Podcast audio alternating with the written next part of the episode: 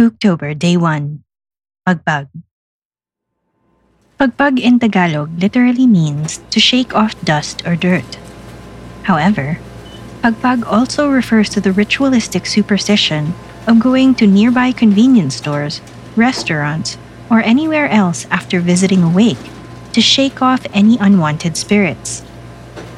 It is said that if it's not done, a lost spirit or ghost may cling to a person and follow them home.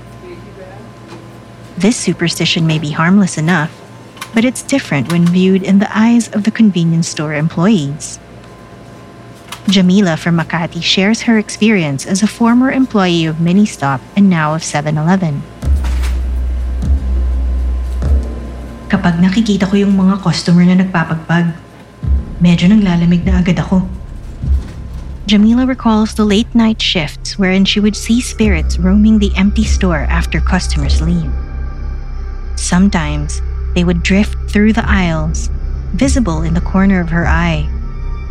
Other times, they would knock down bags of chips or breakable bottles, the latter being more of a nuisance to her.